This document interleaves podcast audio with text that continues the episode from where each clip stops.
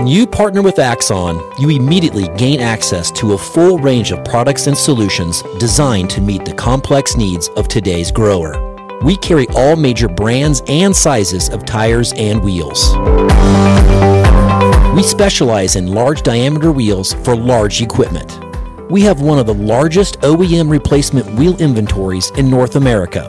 Known for extreme flotation setups, duals, and triples, we have wheels for all makes and models of tractors, sprayers, combines, and grain carts. If we don't have the wheel in stock, we'll custom build, sandblast, and paint in house. There isn't a more vast inventory in North America dedicated to helping dealers move more iron. With facilities on the West Coast and in the heart of the Midwest, leverage our 230,000 square feet of indoor inventory to solve any problem a grower may have. Move more iron with Axon. Hello and welcome to Moving Iron Podcast. This edition of the Moving Iron Podcast is brought to you by these great sponsors. Axon started out of a passion for keeping agriculture moving. Imagine having 100 years of tire and wheel knowledge in your back pocket the next time you sell a piece of ag equipment. To find more or become an Axon dealer, please visit axontire.com. Valley Transportation has been hauling ag and construction equipment across the country for the past 33 years. Call Parker at 800 657 4910 for all your trucking needs. At Valley Transportation, our goal is to help you reach yours.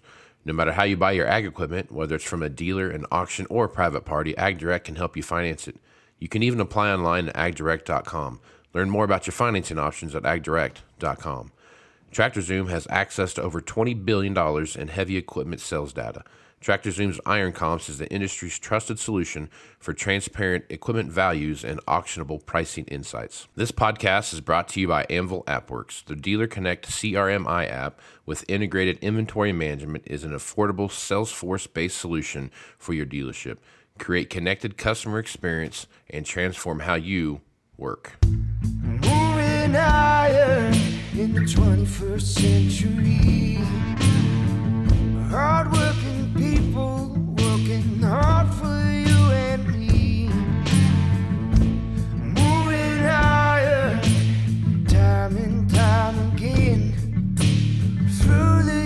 years, you'll find us here. Moving higher. Hello and welcome to Moving Iron Podcast. I got a good friend of mine named Andy Porsborg on here, and he is up around at Gooseneck Implement up in uh, South Dakota, right? That's where you're at. Well, a little north of there, but we're it's a Dakota. I was like just breaking your balls there, buddy. No, it's up in North Dakota. it- It's up there. it- it's okay. When we were down in, in uh, Nashville the last time, the, the Lyft driver asked me why there were two Dakotas, and I couldn't answer him. So to, to the north of rest the other one. That's why. yeah, exactly. The, the rest to the to the entire world, there's probably only one. I don't know. yeah, yeah. But no, and Andy's a friend of mine. We we have uh, both kind of started down a path. He's walked further down the path than I am, but um, Andy and I are are kind of fairly. I think I would call these fairly new positions in in the uh, especially in the ag equipment side of the business. I think um, you're starting to see more dealers pop up, but we're both kind of data. I'm a data spreadsheet guy, and I kind of look at what's going on. I'm, a data analyst is my is my uh, title. Um, still have a lot to learn on the analyzing part of it, but you know, Andy's got a, a very robust background in there, so I wanted to get him on the podcast to kind of talk a little bit about what we see happening from um, the world of technology and how all this data that we have now um, can be used in the dealership to help help drive sales and solve problems. So, Andy, I appreciate you taking time to be on the podcast, man. No problem. Happy to do it. Right on, man. All right, so Andy, let's talk a little bit about some stuff you see happening out there. So, um, let's talk about AI, right? So, Yep. a funny joke every time it comes up is I watched a uh, a pretty cool documentary about AI once. It was called Terminator, and it worked out well for everybody at the end. You know, machine learning. but uh, machine learning is starting to make its way into uh, the ag- agricultural space, not just on the uh, this. I mean, I'm sure the seed guys and the chemical guys and and the um, the various uh, mapping things and all the technology that's followed that. They've had machine learning for a long time. Obviously, look at the machines and what's out there. That's been around for a while, but from a uh, kind of a, um, a predictive analytics scale, we're starting to see it pop in. So, uh, you know, as I look at this, I, I would have never thought that you know hey we can take a look at service uh, work orders and we can take a look at, at parts and where they're at what they're doing and start really kind of moving things around based around machines uh, population those kind of things i've always had that thought in my head but actually building something to make that fundamentally work has been once you start trying to do it, you figure out pretty quick it's next to impossible to put together. So yeah. this AI thing, as it comes together, you're starting to see some of these companies out there. Like for example, there's a company called DataRobot, and DataRobot is uh, a machine learning AI machine that can feed it with stuff and it's going to spit out some answers for you. So I guess, Andy, as you're looking at that, what are your thoughts there, and how do you see that functionally working in in uh, the ag equipment business? Yeah, I think you're you know you're right, Casey. The the big thing that I've come to realize doing this job is, you know, there's there's never a shortage of data, right? Whether it's work orders, whether it's you know dealer dealer business system data, industry data, whatever that is. It's just you know you sit and look at it, always have a great idea of hey, I should I should be able to do something with this. Um, right. you know, and and just sitting down and trying to figure it out. It's much much more in depth than putting an Excel spreadsheet together. You know, yeah. how many how many how many VLOOKUP formulas can you have before the spreadsheet finally doesn't open anymore? Crashes um, finally. Yeah, yeah, yeah, I've I've had had yeah. quite a few of them. In fact, I was working on one the other day. But um, you know, you you mentioned DataRobot. We're actually working partnering with them right now to do some things on on you know like some estimated recon repair analysis, right? Where we're we're feeding them a work order data set and and and they're they're coming back and actually predicting you know some some estimated dollars of repairs. And um you know we we ran a we ran a quick just a, a test run the other day where you know we were we were like within 94% across you know 2000 machines on an average. So i mean of course there's going to be some, there's going to be some highs and lows right? But Right. Yeah, we felt we felt pretty good about the data we were getting back, especially from a uh, the the cleanliness of the data we were looking at. But um, you know, I mean, I think there there's things I I think about every day, Casey. I mean, whether it's you know number of quotes being made today versus yesterday, or what's what's being quoted today versus yesterday. That you know these machine learning platforms really really kind of have a niche in our market to just analyze these big data sets that we have that really, you know, like there, you or I have a, have a little bit of know-how of the industry, but to actually sit and break that down in a spreadsheet and pivot tables or or whatever that looks like, it's it, you said it, it's next to impossible. And even yeah. even if you did finally figure it out, by the time you did, it's old news anyway. It's old news, yeah, exactly. And that's some things you know. You start looking at, at things like uh, some of these. Uh, these business analytics suites, for example, that you get from Microsoft, right? So you got Power mm-hmm. BI and Power Query and Pivot Pro and all these different things that come into play, and, and you start looking at those, and and I'm just now starting to learn how those work and, and kind of really starting to put some stuff together with them. But that stuff's like next level. Yeah. Even that stuff's next level. I mean, you're starting looking at taking, you know, I, I pulled a report the other day and it, when I pulled it down, it said, you know, you're you only basically you're only getting about half of the report because you know Excel's doesn't have that much space yeah. for it. You know? and yeah. so you, start taking that and you start dumping that into like you know Power BI and you start connecting seven or eight or had one the other day I was trying to do and uh, I was watching a video and they were connecting like eight or nine different tables together yep. sourcing what the same like customer number or whatever it might be and they're drawing that data for there and they're making a pretty nice dashboard you know and I I think that to me is when you start looking at at how our sales guys, whether you're talking you CSR guy out in the field selling parts of service, or you're talking about your your everyday guy going out just selling, you know, whole goods, you know, iron and, and technology out there, that speed of that transaction has gotten so much faster. People want to pretend like it's slowed down, but it really hasn't. Because no. the difference now is that I don't have to come out to your farm and drop off a pamphlet about the new whatever, and you read the pamphlet, and then you go to the farm show and you see everybody else's pamphlet, and you do the thing. jump on the internet now, and it's at. I mean, it's it's impossible for everyone to stay so on top of of what it is because I hear this all the time. Our customers know more about our equipment than we do, and that's probably true because we have to know everything about every single line of equipment that we carry. So we're generalists. If you're buying a new, you know, whatever, uh, Yep. 1025R, I got I got you, one. You're an ex, you're an expert. Yeah, you're an expert on that. Yep. That's what you're looking for, right? So Mhm. it's a it's as you walk down that path, trying to figure out what that looks like and how those things play out. that makes it difficult to know what that is. But if you know the customer that you're going to go talk to is interested, likely interested in a whatever, when you show up, it changes the way that that conversation goes out and that and that success rate that you see of closing that business. Yeah.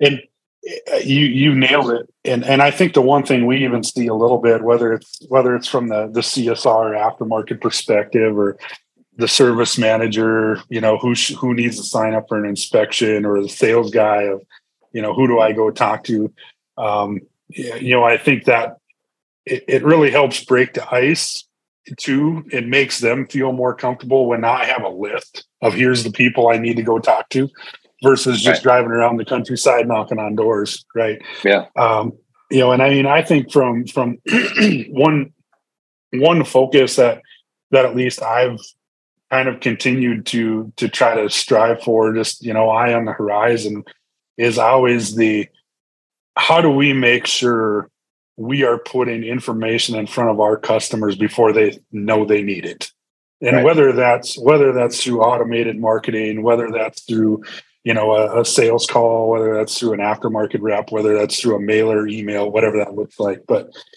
you know to your point of well why why are we waiting for our customers to go search online to see what the service specials are Right. we we have so much data about their purchases why are we not identifying those customers and telling them what our service specials are before they have to Yeah. go look at that stuff you know so those those are all things that you know everything we're trying to do um but but you mentioned it that it's it's all about you have to have a platform right Right. and and and it doesn't matter whether that's you know salesforce whether that's power bi whether it's microsoft dynamics you know handle you know anvil whatever whatever the ones that are out there it, it, it's just getting all that stuff in a central place that all your people are working out of right because I mean, I look at the world we came from where you had Equip, and the only way to get data out of Equip was an SQL query, and it was a nightmare.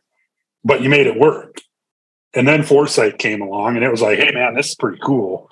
And and now you know the stuff that that we're using, you know, through through the uh, the Salesforce Analytics platform is makes makes query and, and Foresight look like you know they were pen and paper, stone and tablet, you know, 50 Right. years ago.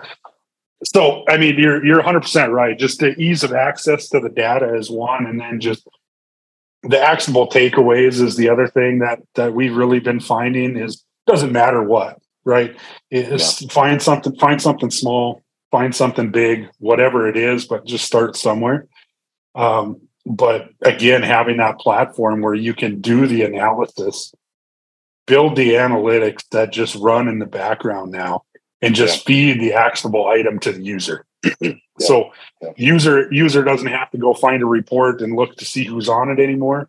He just opens up his phone or opens up his computer. It's like, oh, I got to go talk to Casey today about a you know Yeah. service inspection on his combine.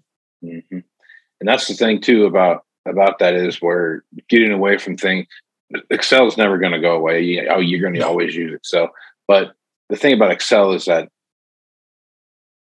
I'm not saying you can't build a predictive model with Excel, and you can't. I mean, there's plenty of things out there where you can link multiple spreadsheets together and, and do things, happen, make things happen. The point that I think we're both making on this is that there's tools out there that take all that data that you've already built the tables for and those kind of things, and then seamlessly weave them together so that you can pull it out there so much quicker and so much easier. That uh, when you're all said and done, man, it's Yeah. it makes I it mean- easier. Like you're talking about, the guy looks at his phone because you know how most guys, most people are that way. You know, if they can't Yeah. easily find something, they're just going to quit Yeah. trying to find it. You know, what I mean, it's just, Yeah. we're not going to dig and spend four hours trying to figure out who wants to buy the next gallon of oil. You know what I mean? It's it's just not going to happen. Well, and odds are odds are they're looking for a report. They don't know what it's called. And then when they do finally find it, there's three of them and they don't know which one to use. So then they question whether or not it's right. And yeah, it's it's it's way, way easier to just run all that in the backside and then just say, here you go, go call, go call Farmer Brown. Um, and, and tell them what they need to do.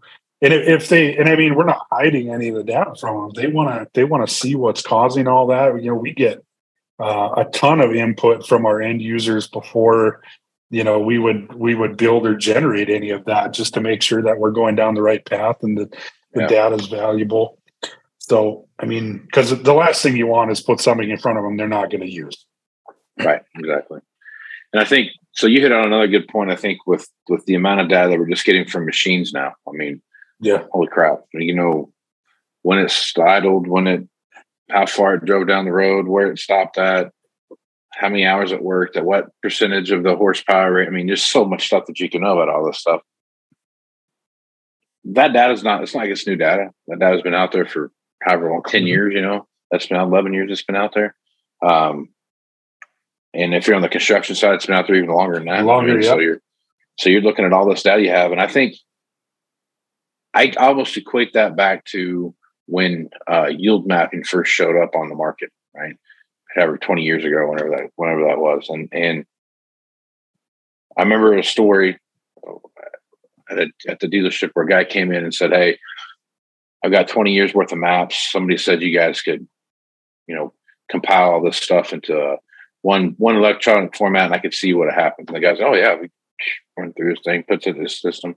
You know, it's a million different thumb drives, you know, all labeled with Yeah. whatever on them, and gets it all done. And the guy goes, "Man, I sure. This is really great to have all this data. I just, I don't know why I keep it because I don't do anything with it." Well, it's 20 years, literally Yeah. 20 years of, of yield data, and I, that's kind of and now you start to have that same conversation with those customers, and they're like, "Oh, well, yeah, we we go back in and we." You know, reduce the amount of fertilizer we put down here, and you know, Yeah. variable rate this and that, blah blah. They got, they can do a bunch of different stuff. Well, I almost kind of take a look at that from a perspective of um, the the telematics that we see on these machines now. People love it because they can see where their machine's at on a computer screen. But Yeah. what are you doing with the other ninety nine point nine percent of the data that comes out of that, other than just where the machine's at? And I think that's an eye opening conversation. You sit down with someone and say, "Hey, look, this machine idled 450 out of the 600 hours that you had it. Yep.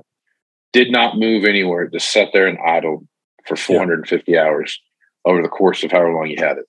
Or, you know what, you've only been using 67% of the horsepower of this machine.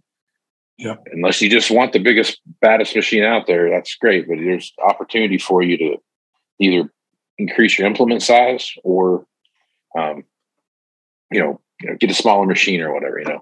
So just having those kind of conversations. I mean, we start talking to those guys about, hey, look, man, these this is what Yep. your machine's doing. Here's where we can save you some money, or here's what you can do if you just do that. Because unfortunately, idle hours cost as much as working hours, and, that's Yep. the that's the the big kind of elephant in the room. I think a little bit to some yeah some folks when you're when you're having that conversation with them about Yep. Used equipment, what's that look like? So I guess as you're looking at that, Andy, and you're talking about to your customers, like how are you utilizing that data to have that conversation? Well, it's it, it's funny you mentioned that that we just had a conversation with a customer the other day. We're talking about that exact same thing, and it, you know, he's a pretty progressive guy. I mean, he's he's all about the data like me. So I mean, we nerded out for about three hours in his shop just talking about Mhm. data. But most of the farmers you talk to are still today, even still in that mindset of, well, yeah, I collect all this stuff, I record it, it's all in the op center, but I don't do anything with it. It's like, oh well, why do you record and put it there? Well, you guys told me I had to. Oh, okay. You know, But- you know, but but I agree with you a hundred percent that you know these guys they don't they don't realize it. You know, we I was looking at at one individual um, was was talking to our precision ag guy, and in prep for this meeting with this customer, he was actually out there looking at different farmers that he dealt with and looking at sprayers. And what he was finding was these guys that were running these big 132 foot, 120 foot, 616s had multiple machines running the same field, whatever. They're um, as a percentage of the total hours, right?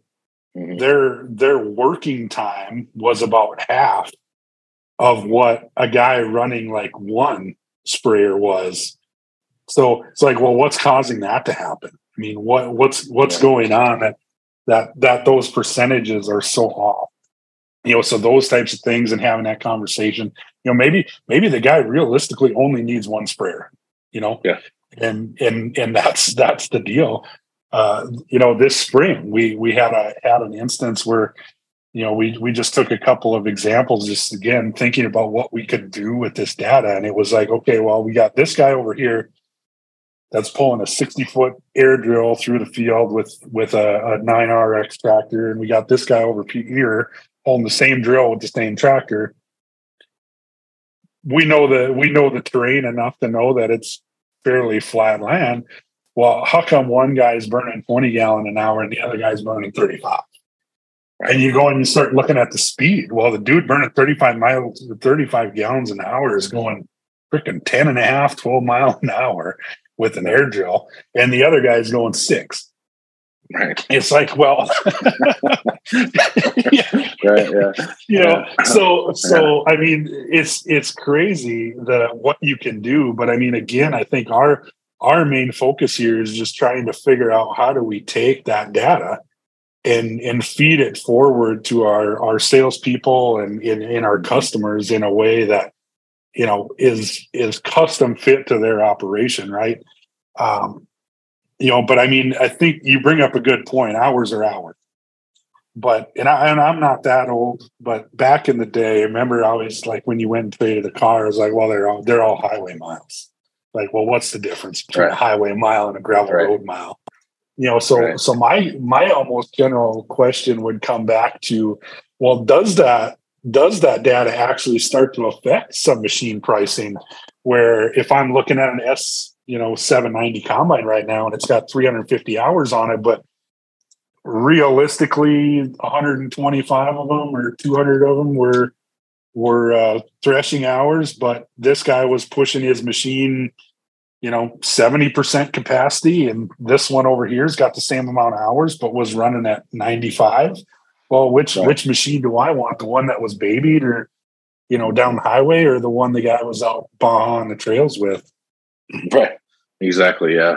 And I think that's the uh that is the uh we can start looking at where the premium is on the machine, right? Or that what that now we've we've gone down this path all the time and talked a lot about forever since I've been doing this. Like how do we develop that that certified pre-owned program, right? And yeah the and everyone's levels. got a- everybody's yeah, I always mean, had the everyone's got a level. You know, what's your what's a what's a premium uh, premium Yeah. uh, uh, premium uh, pre-owned machine look like, and what's a, Yeah. a certified pre-owned, all these different things, and, and start running them up. And you you could have and this was the when I was used equipment, just as the one of the most. It was just a big circular conversation that I had with people. never. So went anywhere. you know, Never went so anywhere. It would go. It would go like, well, you have two two machines, two one year old machines, and they both have 250 hours on them or whatever.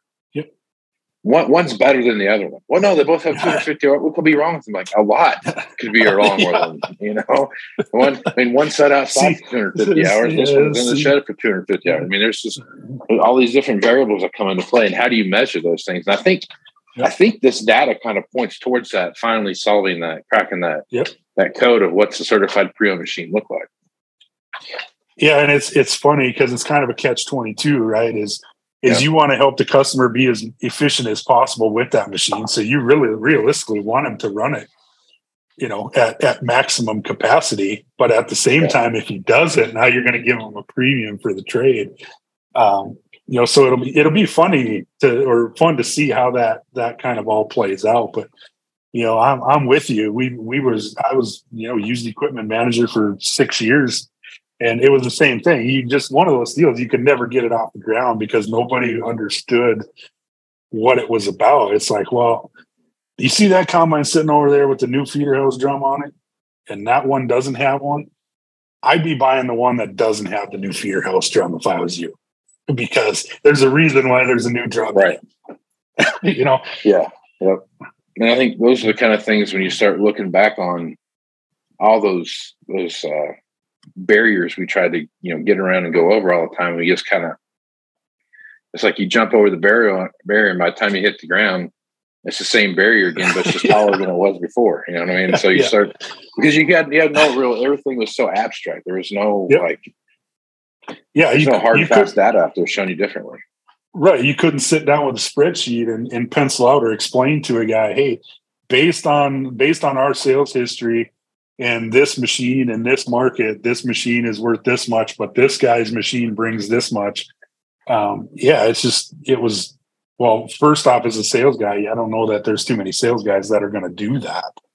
Um, you know, so so again, I've I've really been trying to trying to figure out, you know, how do we do that for them, right? Where Yeah. where you you put a machine you put a machine in front of them and, and you give them, you know, four or five prospects, but take it one step further than that. Here's why this customer needs to buy this machine. Yeah. Not not just that here's five customers go talk to them, but here's why those five customers are a good fit. Yeah. I think the uh so something I've been trying to tackle here is is is the taking a look at the some of our of our bigger customers that that roll every year and we start looking at those roll cycles and who are the customers that are coming in and buying and how long are those machines sitting in inventory um ahead of that? So there there's a lot of guys that not necessarily big roll guys but just you know they buy a combine every two years and they buy a new tractor every three years or whatever it is you know? And you kind of start working through that. Well, as you're as you're watching that go, you start seeing the same people jump back up and buying those machines year in year, like every two or three or four Yep. years. Whenever they come back and they keep coming back and buying that exact same machine, you know.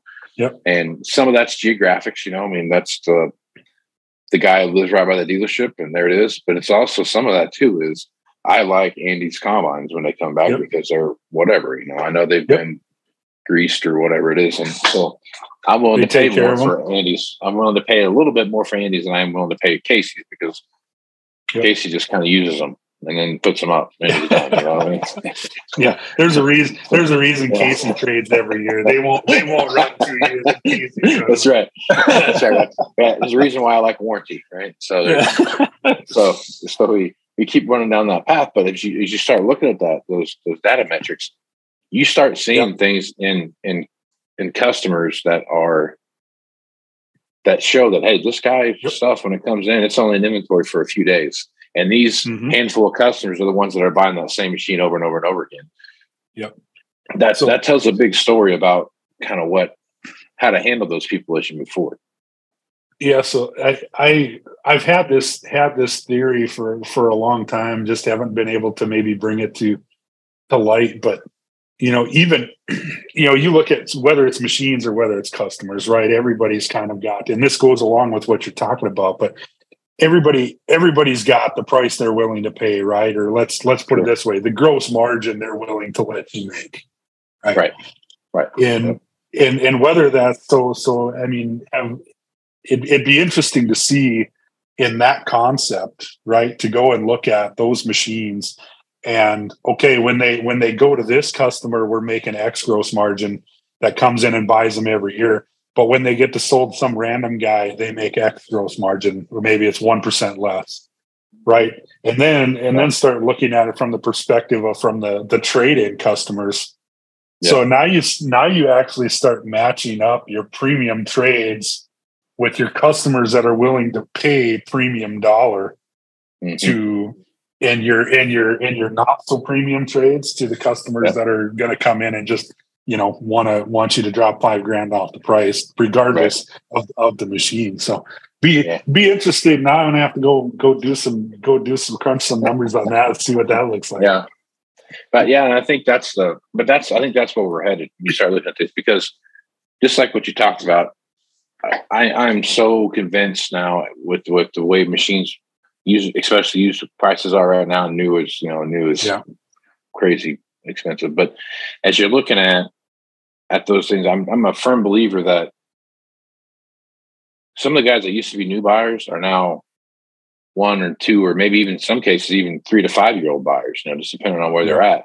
And because of the way things have gotten, and they're, they're kind of, for lack of a better term, they're kind of stuck in this box. You know what I mean? So bringing those, those you know the expectation of you know guys five years ago i was buying new combines now you're telling me that i can only afford to buy you know a three year old combine or two year old combine with with hours i would never have dreamt of running on a Yeah. machine much less buying at that hour Yeah. you know I mean? so now you got to start talking to them like okay i hear what you're saying but look if you look where this machine's been through and the warranties that are on da da da this is about as good as new as you can get you know and start having Yeah. those conversations and to your point you're right it's we have the data to match the right machine to the right customer and the customer doesn't have to have you know you know hey mr customer here's here's six machines we think that are probably Yeah. going to fit well for you you know in your operation Yeah. instead of here's 150 combines why don't you sort through them all real quick and tell me which one you want you know Mhm. without knowing anything about any of it you know what i mean so Yep. if you if you understand the customer what they what they're doing i really think that Yep. we have the sources out there to just say hey look here's five combines and they're at they're all different places throughout our our dealership network but um, i think these are the five combines that are gonna gonna fit for you you know Yep. which one I- which one do you like the best and I and I and really, I think subconsciously, Casey, that's already happening out there. The salesmen are Yeah. doing it, and that's why there's this there's this constant. You know, that's my trade. I'm going to go sell that. I need I need to go talk to my customers to sell that because I traded it in. And and it's funny because you can take the same same machine from two different customers at two different stores. Let's say you got two mud guys, and I've seen it happen time and time again where where the machines are identical, same amount of hours, just two different salesmen, two different customers. Salesman that traded in the four at the one store will go sell them four right away. And the other four will sit on the other the other store's lot for 90, 180 days. and you go talk to the salesman that sold all his right away. He's like, Yeah, I can sell four more if we had them. Like, so he's gonna go talk to his customer about trading again to get four more trades because he can go sell four more. It's like, well, we got four more right over here. Well, but they're not mine. I don't feel comfortable going and Mhm. talking to a customer because, again, I don't know where they came from. I don't know how they ran them. I don't know what they did to them. You know, so I, I think hopefully, you know, to your point of that this this whole data world we're we're dipping our toe into right now at best is is really probably takes some of that away. Yeah, and I think also too, like, and you and I have talked about this at, at some length, but taking a look at machines and and start trying to show like known failures at different Yeah. hour ranges. Off the, I mean, Gary, again, we have so much. I mean, every Yep. time something goes out and gets worked on, we're, we're logging hours on it, so we see what Yep. what the what the repair was at those time frames, and you can start seeing that. And then now you can start being a little more, you know. Could you imagine if we went through harvest and you know, I'm not going to sit and say that we're going to be able to stop anything from breaking, but Right. if something broken, it was, you'd have to wait on the part and it was just there, boom, Yeah. to make it work. You know what I mean? Yeah. And, and, uh, cause I, cause I know we, we work hard to try to make that happen now.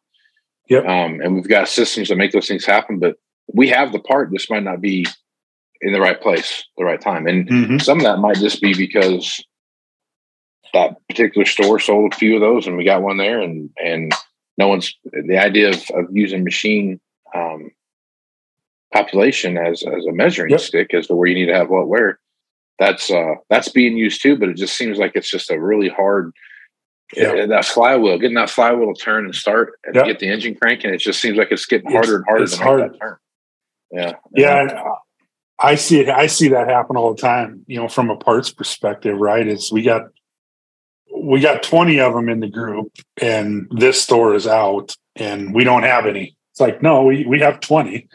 There's we have Right. twenty on hand. you don't have any, but we have Right. twenty.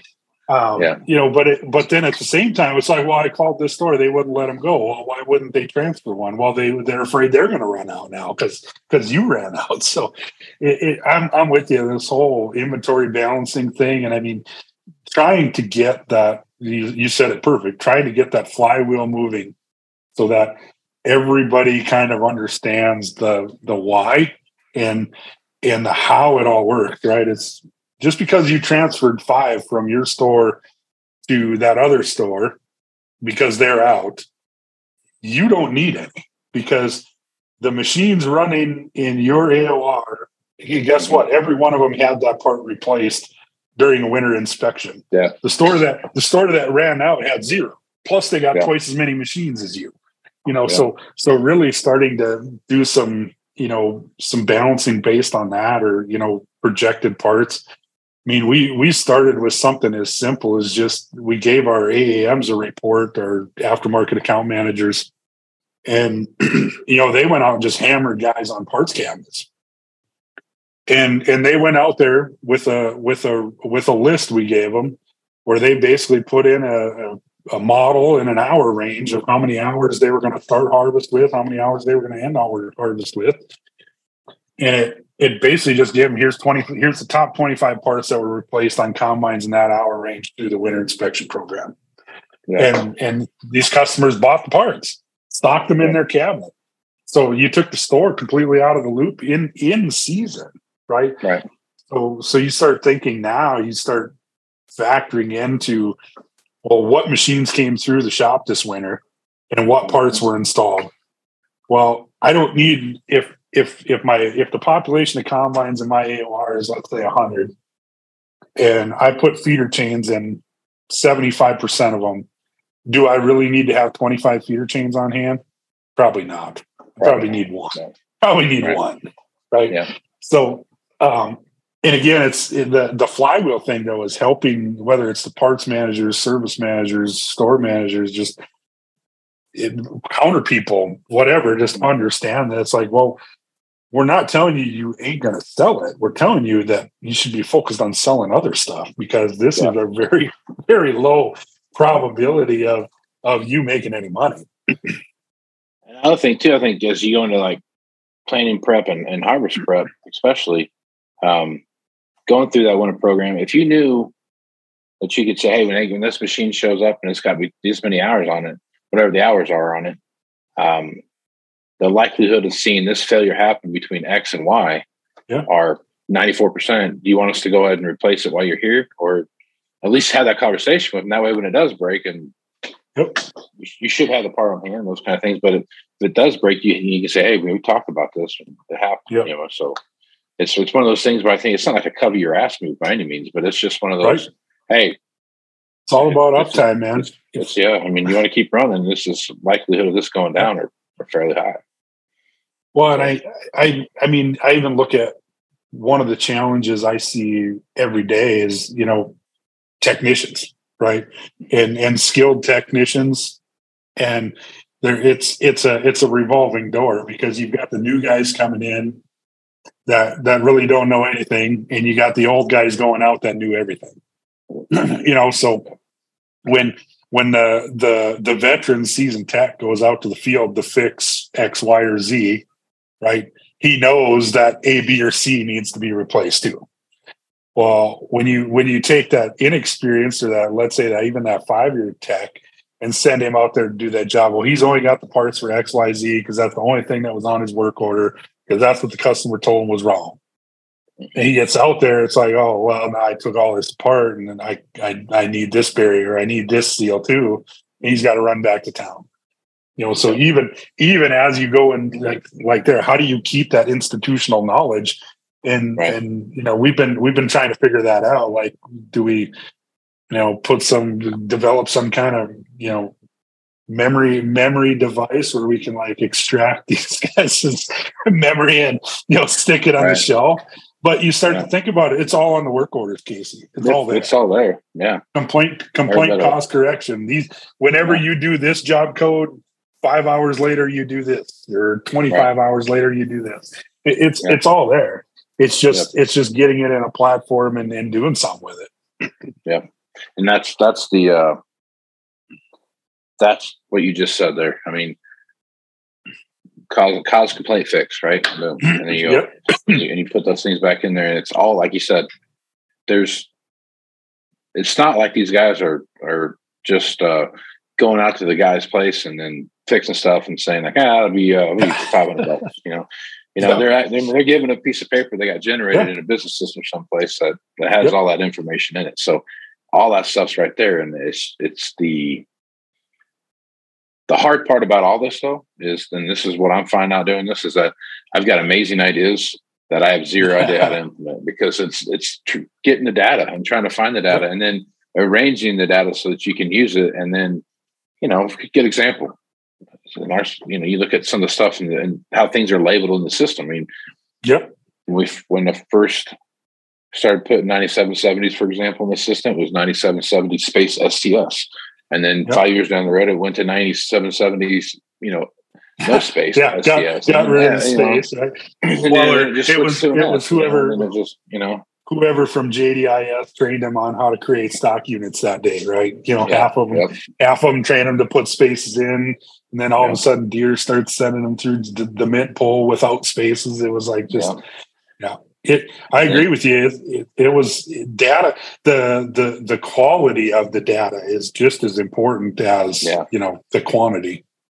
I spent Probably. I spent like three days one time going through a spreadsheet where doing that same thing because it would be, you know, 9770S, 9770, 97, just STS. 9770, then just 97 STS. 97. Yeah. And I had to like go through there and find other things and then, you know, fix all that stuff to make it work. And next, because it wasn't as easy just to, oh, we'll just do control file and you're good to go. Like, well, Yeah, yeah, it doesn't work that way. doesn't work that way. Yeah. know, So, I, I first off, I got to know. I got to know what they all were. Right, yeah and and it's just so working your way through all that you know and Yeah. that that again that's just another side of this that is even that much Mm-hmm. more on top of that and then it's to the point now where you start looking at if you really, you need a data department Yep. you know you got data engineers data scientists all those things like that coming together to help guys like me that understand the business Yep, I can exactly. run a spreadsheet. I can build a spreadsheet, you know, and I can do an if if then statement, you know. But uh, you know, I'm I'm not a wizard by any means in that stuff, and Right. and using stuff like like uh, SQL and Query and Power BI and all this kind of thing, and just using all those tools. I'm slowly starting to figure out how to do it, but it's it's a bigger dynamic than that, where you got to start looking at. Yeah. Let's get some people in that actually understand how data needs to flow and how data needs to work, and then let's start making those decisions on have what they put together make sense. Yeah, and I think you you you hit the nail right on the head because I think there's and and it doesn't matter whether it's whether it's in what department it is, but especially with the data, right? Is is you need that you need that champion that understands the business, understands the use case that the data is being used for, kind of understands the process and how that data is being collected and can kind of help get maneuver around some landmines like the models and things like that not being right or you know Mhm. oh we switched we we don't call tractors tra anymore we just call them t you know whatever Right. and and somebody had a decision because saving those two letters was going to save so much time but but anyway you know it you is is your time as in a in a role in a position you're in better spent identifying the use cases and and coming up with the ideas and the theories and handing that off to somebody that can go clean the data build the database build the data set and and generate the report for you in a matter of probably hours because a guy like you or me sure we can do it probably takes days Right. yeah. you know so it's like so it's like what weren't you doing in those three days that Right. you could have just handed it off to somebody and and i mean again it's th- those those resources are out there and whether it's you know through third party contractors i mean you're the thing is, is you gotta you gotta be okay with with them having access to your data too and that's Sure. Yeah. us- usually the hang up for most for most people Yep. um and and i mean and, it- and it should be it, sh- it should be a concern but you know then it's like okay well then your options are have somebody in house well that's not cheap either Right. Yeah. And I think that's the uh it's like you said, double edged sword. You know, you're damned if you do sometimes and damned if you don't. But yeah it's it's it's one of those things where you're you know, we've been a part of data groups with other with other dealers that have come together and kind of shown what they've had and and I, I look at the guys that have those those kind of people on staff Yep. and what they're doing and there's one guy that's just he's kind of making sure that it makes sense Yep. that what you're actually putting out there is, is makes and i can sit there and tell a story of how this relates back to a business Yep. case and what we're what we're trying to accomplish and because they don't they don't know the business, right? So, Yep. but what they're doing, those companies that have those kind of people in place are really doing some impressive stuff with what they're doing, and their ROI is there.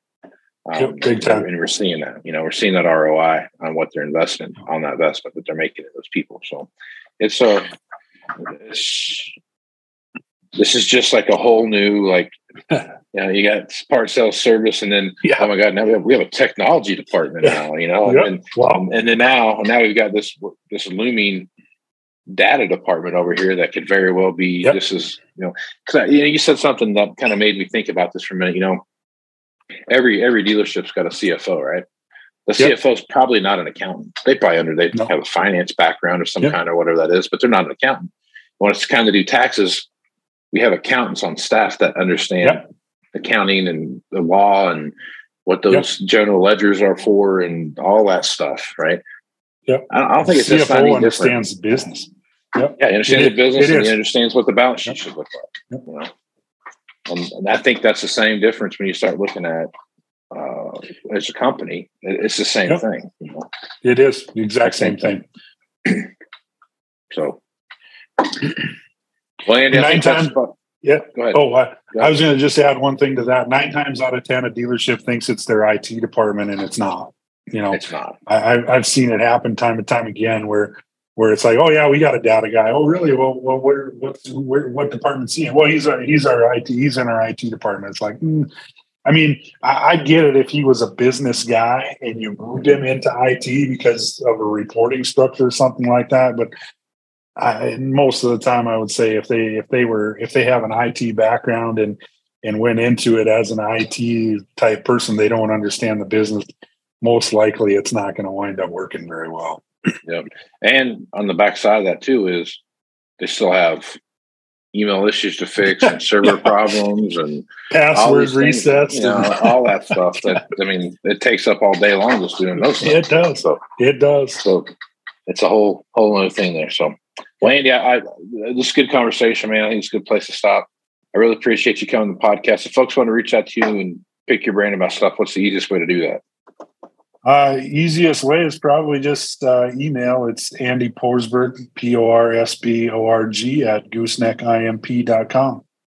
Right on, man. Phone, Uh, they can give me a call too, 701 509 2518. Cool, man. Well, Andy, I, I really appreciate you being on here, man. And this is uh this is I think this is like that that next iteration of what Yeah. of what the uh, ag implement dealership thing is going to look like and go through and and uh we're uh, slowly starting to see these things come together and it's going to be like you know what what was it called before I asked you? I don't know, AMS, you know, AMS departments, you know I mean? It's- You know, something similar to that. And as these kind of things start coming and how it reacts to the to the dealership and not just not just for the internal workings of the dealership, but uh, but Right. what we can do with the customer. So it's a brave new world, man. Brave new world out there. So Looking forward to it. oh man. Well, Andy, thanks again, and uh, we'll talk to you soon, bud. All right. Thanks, man. Right on. I'm Casey Seymour with Moving Iron Podcast. Check me out on Facebook, Twitter, and Instagram at Moving Iron LLC. Go to LinkedIn at Moving Iron Podcast and go to the video version of this over on the YouTube channel, which is the Moving Iron Podcast YouTube channel. For everything Moving Iron related, go to movingironllc.com and you get all the information there. So with that, I'm Casey Seymour with Andy Porsborg. It's going to move some iron folks out. Axon started out of a passion for keeping agriculture moving. Imagine having 100 years of tire and wheel knowledge in your back pocket the next time you sell a piece of ag equipment. To find more or become an Axon dealer, please visit axontire.com. Valley Transportation has been hauling ag and construction equipment across the country for the past 33 years. Call Parker at 800 657 4910 for all your trucking needs. At Valley Transportation, our goal is to help you reach yours. No matter how you buy your ag equipment, whether it's from a dealer, an auction, or a private party, AgDirect can help you finance it. You can even apply online at agdirect.com. Learn more about your financing options at agdirect.com. TractorZoom has access to over $20 billion in heavy equipment sales data.